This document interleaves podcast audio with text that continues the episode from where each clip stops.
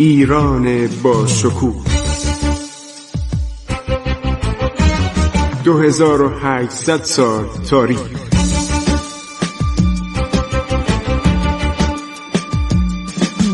عبور از تاریخ.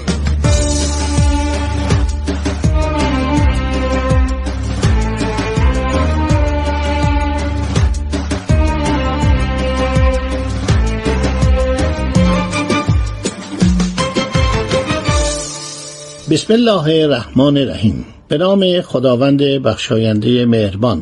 خسرو معتزد با شما در برنامه عبور از تاریخ صحبت می‌کنه درباره حوادث اصفهان و دولت منقرض شده صفوی. پس از اینکه محمود افغان حدود دو سال و نیم حکومت کرد آدم دیوانه ای بود.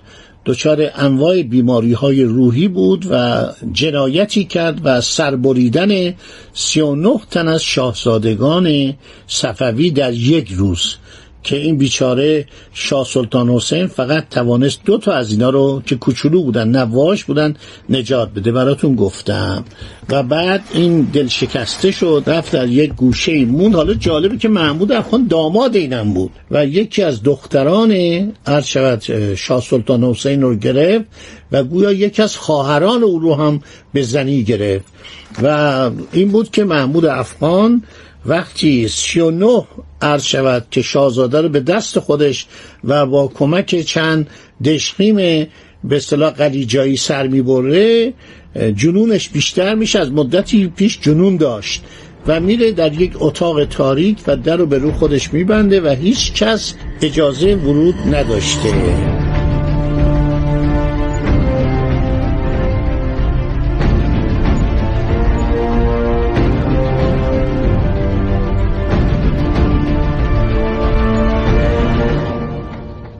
عرض شود که اشرف افغان آدمی بود خیلی مهیل چند دوزه باز بود و به نظر من سیاستش از سیاست محمود قلیجایی عرض شود که به روز نزدیکتر بود کمان که با عثمانیام نرد عشق میباخت. برای اینا چند تا نامه نوشته بود نامه دوستانه که آقا ما این کشور قزلباش رو گرفتیم و ما اطاعت می‌کنیم از دولت عثمانی.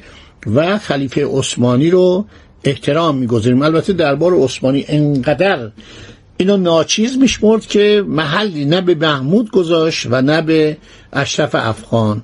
و در دربار عثمانی مایل به جنگ با ایران نبودن.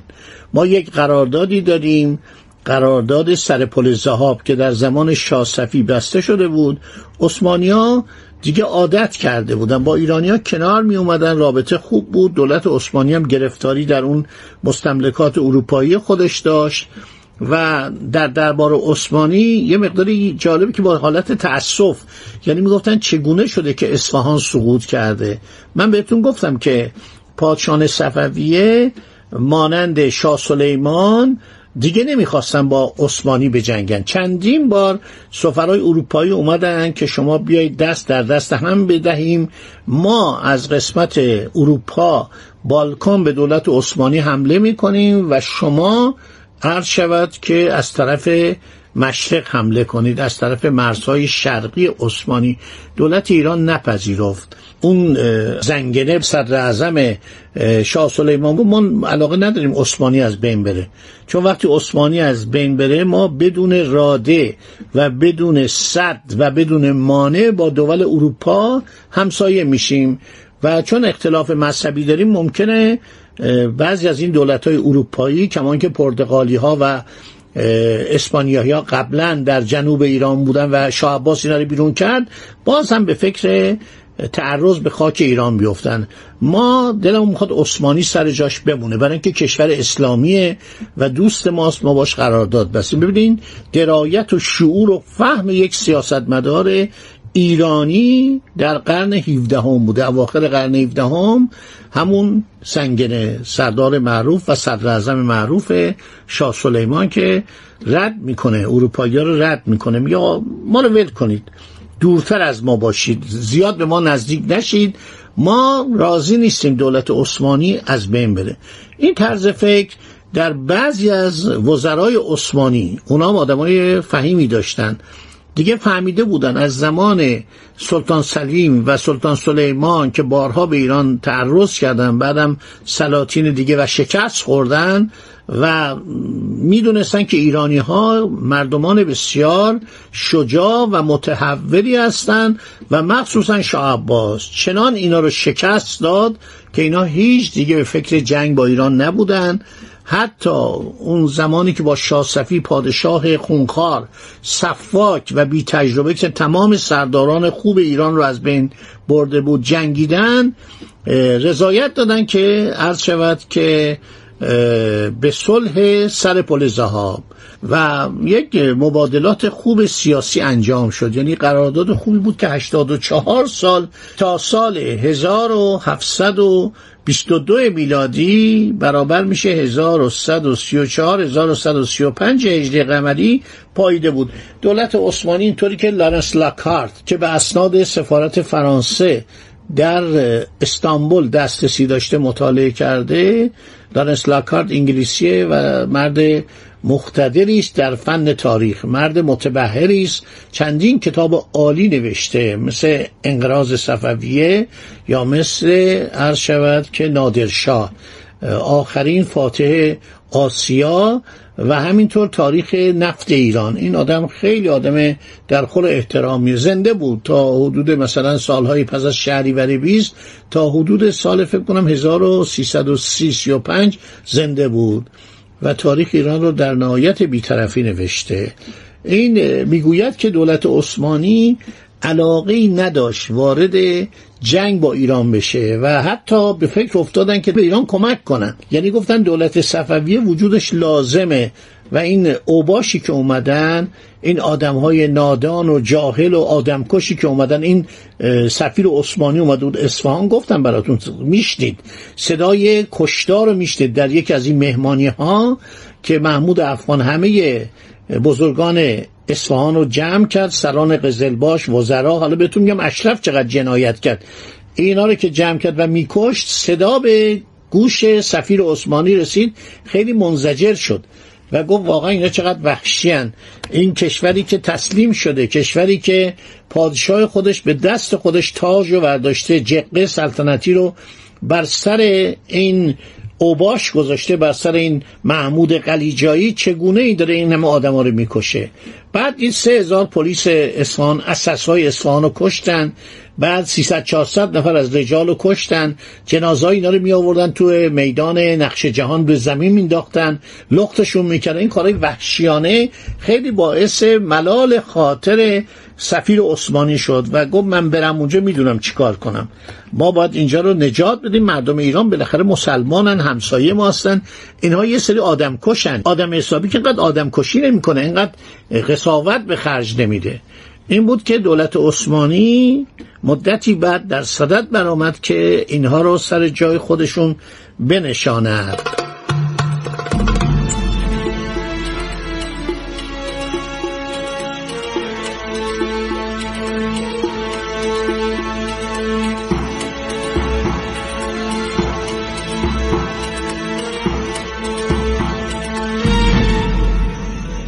محمود افغان در دوران کوتاه سلامت عقل خودش چون بلافاصله دیوانه شد. آثار جنون هم در او بود از ابتدا. دستور داد عدهای از نویسندگان ایرانی رو جمع کردن. نویسندگان یعنی کسانی که ارباب ترسل بودن. در دولت صفوی در وزارتخانه هاش در قسمت های مختلف کار می‌کردن. اینا همه پراکنده شده بودن. اوایل که عقلش سر جاش بود اینا رو جمع کرد. و به چند تن از اینا معمولیت داد که کتابی بنویسن که او ایران رو بشناسه. چون ایران رو نمیشنا فکر کن یه آدم رازن محلی اوایل چنان خوشخدمتی می‌کرد در جنگ با شورشیان هرات. چون همون موقع که این داشت کارایی می‌کرد هرات هم یه اتفاقاتی افتاده بود. دولت قافل ایران نه اطلاعات کاملی از اوضاع قندهار داشت. اینا همش دنبال یا خوشگذرانی بودن یا بنشینن عرض شود بحث کنن بحث های بیجا و بیمورد. عرض شود که به سحر و جادو علاقه داشتن. همیشه سعی می‌کردن با سحر و جادو و نمی‌دونم از این کارها به اصطلاح بر دشمن چیره بشن. این شاه بیچاره آدم واقعا نادانی بود. این مزخرفات منیش از گوش می‌داد. محمود افغان یک کتابی دستور داد نوشتن به نام تذکرت الملوک معروف شده که این تمام اطلاعات رو درباره اوضاع اداری سیاسی جغرافیایی مالیاتی بازرگانی وضعیت استانها وضعیت عرض شود که ایالات ولایات همه رو داره. و این کتاب خیلی کتاب جالبی است که خوشبختانه یک نسخه از این فرستاده شده بود به استانبول. یعنی اون سرداران عثمانی که حالا خواهم گفت وقتی اومدن قسمت های غرب ایران رو گرفتن اومدن تا خرم آباد لورستان جلو رفتن. اینا که اومدن هر در شهر همدان یه نسخه از این کتابی که دست نویس معمولا چل تا پنجاه تا صد تا منشیان می نوشتن اون موقع چاپ هنوز در ایران متداول نبود. چاپ بود. در اروپا چاپ از هر شود که قرن پانزدهم متداول شده بود. اون دستگاه اولیه چاپ که فشار می‌دادن و یک کاغذی رو از روی حروف فرم داشتن حروف چوبی این بود. ولی در ایران چاپخانه تا زمان عباس میرزا نیومده بود. این کتاب تذکرات الملوک و یه نسخه شو فرستاد بود برای حاکم همدان. حاکم عرض شود که افغانی همدان ها که همدان رو گرفتن پس از کشتار وسیع این نسخه رو پیدا کردن بردن استانبول. این در کتابخانه سلطنتی استانبول بود تا 1915 1294 هجری شمسی یعنی زمان جنگ اول جهانی. در اون زمان وقتی انگلیسی ها استانبول گرفتن اواخر جنگ 1918 این نسخه رو بردن به لندن. در لندن خوشبختانه شخصی به نام مینورسکی. مینورسکی که روس بود در ایران سالها زندگی کرده بود. ولادیمیر مینورسکی. اینو ترجمه کرد به زبان انگلیسی چون فارسی هم می‌دونست نسخه فارسیش هم چاپ کرد. الان در دسترس ماست. مرحوم دکتر سید محمد دبیر سیاقی اینو به اصطلاح درآورده و تعلیقات مینورسکی هم مؤسسه انتشارات امیر کبیر سال 68 اینو منتشر کرد و نایابه ما به زحمت اینو پیدا کردیم چون نکات خیلی جالب داره و محمود افغان فرصت نکرد اینو بخونه. درباره معادن درباره وضعیت مالیاتی درباره همه چی عرض شود که در این کتاب و اینکه مثلا مالیات هر استان چقدر مطالبی است ولی محمود افغان دچار جنون شد و این کتابم منتشر شد و تعدادی کمی شد مثلا 50 تا 60 تا از روش منشیان نوشتن و نسخه که الان ما داریم همون که به لندن برده شده بود به وسیله سپاهیان عثمانی. خب حالا باقی ماجرا رو در برنامه آینده آغاز خواهم کرد. خیلی خواندنیه. خیلی شنیدنیه. من به شما توصیه می‌کنم از پای رادیو جوان ساعت دو بعد از ظهر هر روز بر نخیزید من دلم می‌خواد که مردم ایران تاریخ ایران رو بدانن. هر ایرانی باید تاریخ ایران رو خوب بدانه. این توصیه که می‌کنم برای اینکه واقعا زندگی ما با تاریخ ایران عجینه تمام عادات ما زندگی ما مرزهای ما مسائل سیاسی ما مسائل اجتماعی ما مسائل فرهنگی ما با تاریخ ایران عجینه. خدا نگهدار شما تا برنامه بعدی. عبور از تاریخ.